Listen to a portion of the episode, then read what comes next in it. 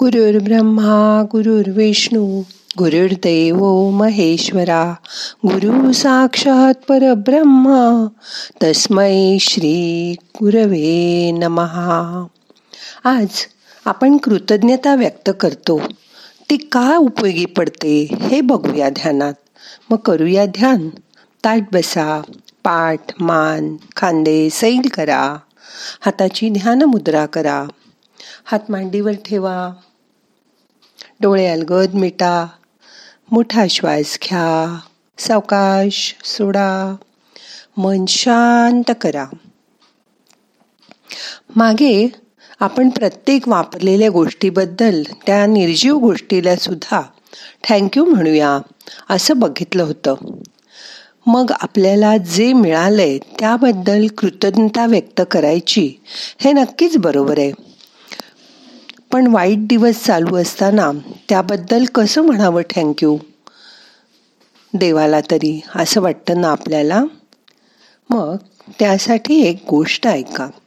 शांत बसा.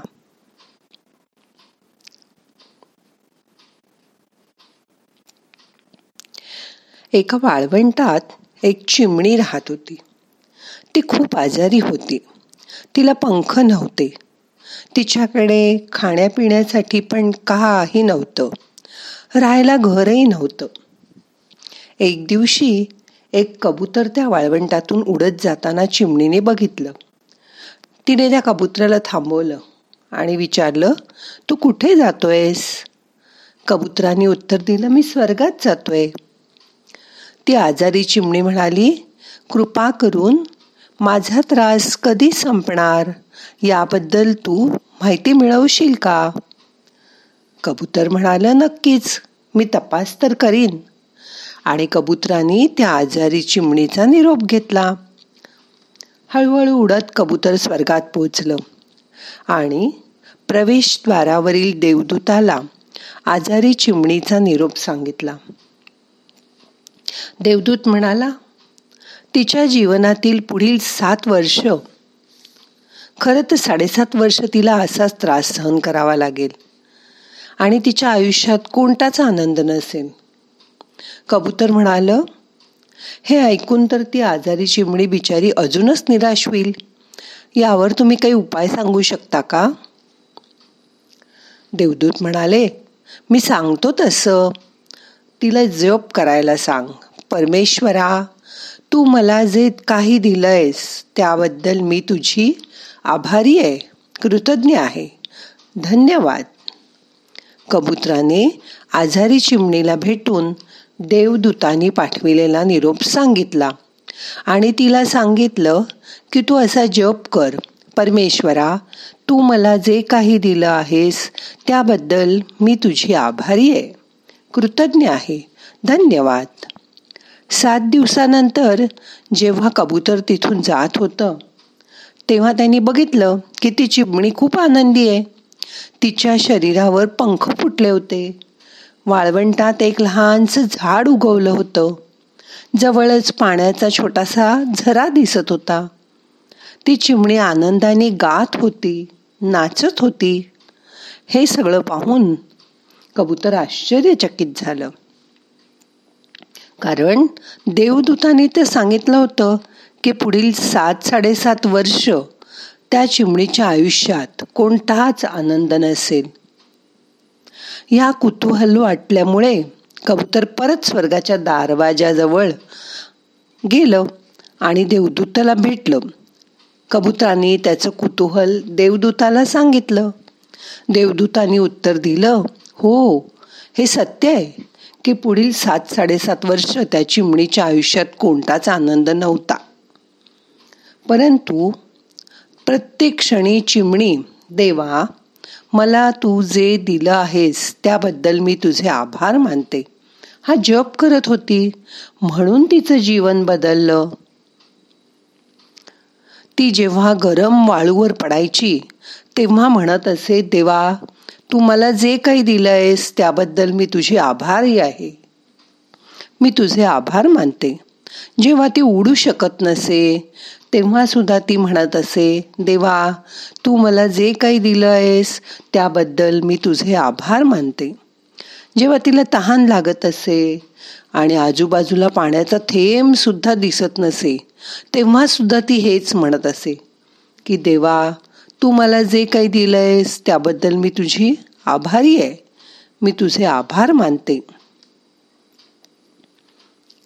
परिस्थिती कशीही असो चिमणी हाच जप आळवीत राहिली. आणि म्हणून तिची त्रासदायक सात साठ साडेसात वर्ष बदलून गेली. जर आपण लक्षपूर्वक पाहिलं तर आपल्या आसपास अशी अनेक उदाहरणं आपल्याला सापडतील. जेव्हा कृतज्ञतेच्या भावनेनी परिस्थितीला पूर्णपणे बदलून टाकता येतं इतकंच काय? एखाद्याचं संपूर्ण आयुष्य सुद्धा बदलू शकतं. जर आपण सुद्धा प्रत्येक प्रसंगी हे देवा तू मला जे काही दिलं आहेस त्याबद्दल मी तुझी आभारी आहे. हा जप करू शकलो तर त्यात आपल्या आयुष्याला कलाटणी देण्याची शक्ती आहे. क्षमता आहे बरं का? ही गोष्ट आपला दृष्टिकोन आपल्याजवळ काय नाही पासून आपल्याजवळ काय आहे अशा प्रकारे बदलण्यासाठी मदत करते. उदाहरणार्थ आपलं डोकं दुखत असताना जर आपण उर्वरित आरोग्याबद्दल देवाचे आभार मानले की माझं बाकीचं शरीर पूर्णपणे ठणठणीत ठेवल्याबद्दल देवा मी तुझी आभारी आहे तर आपली डोकेदुखी फारशी त्रास देत नाही. बरोबर ना? चला तर मग.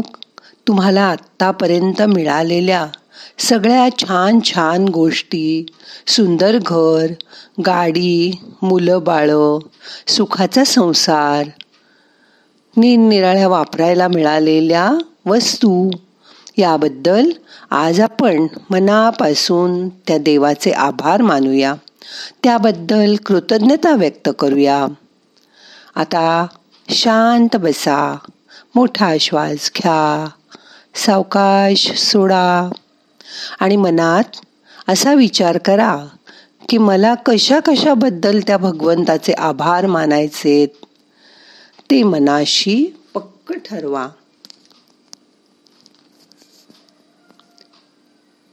शांत बसा.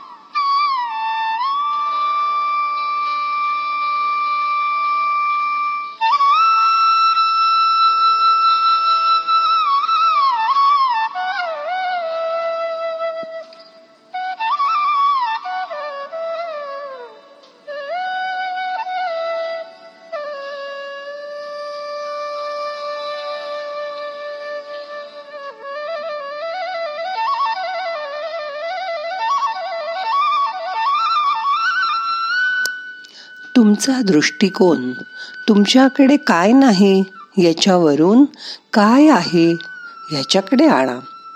आणि आठवण करा बरं त्या भगवंतानी आपल्याला काय काय दिलंय त्याची. आणि मग त्याचा आनंद घ्या. त्याचं सुख उपभोगा.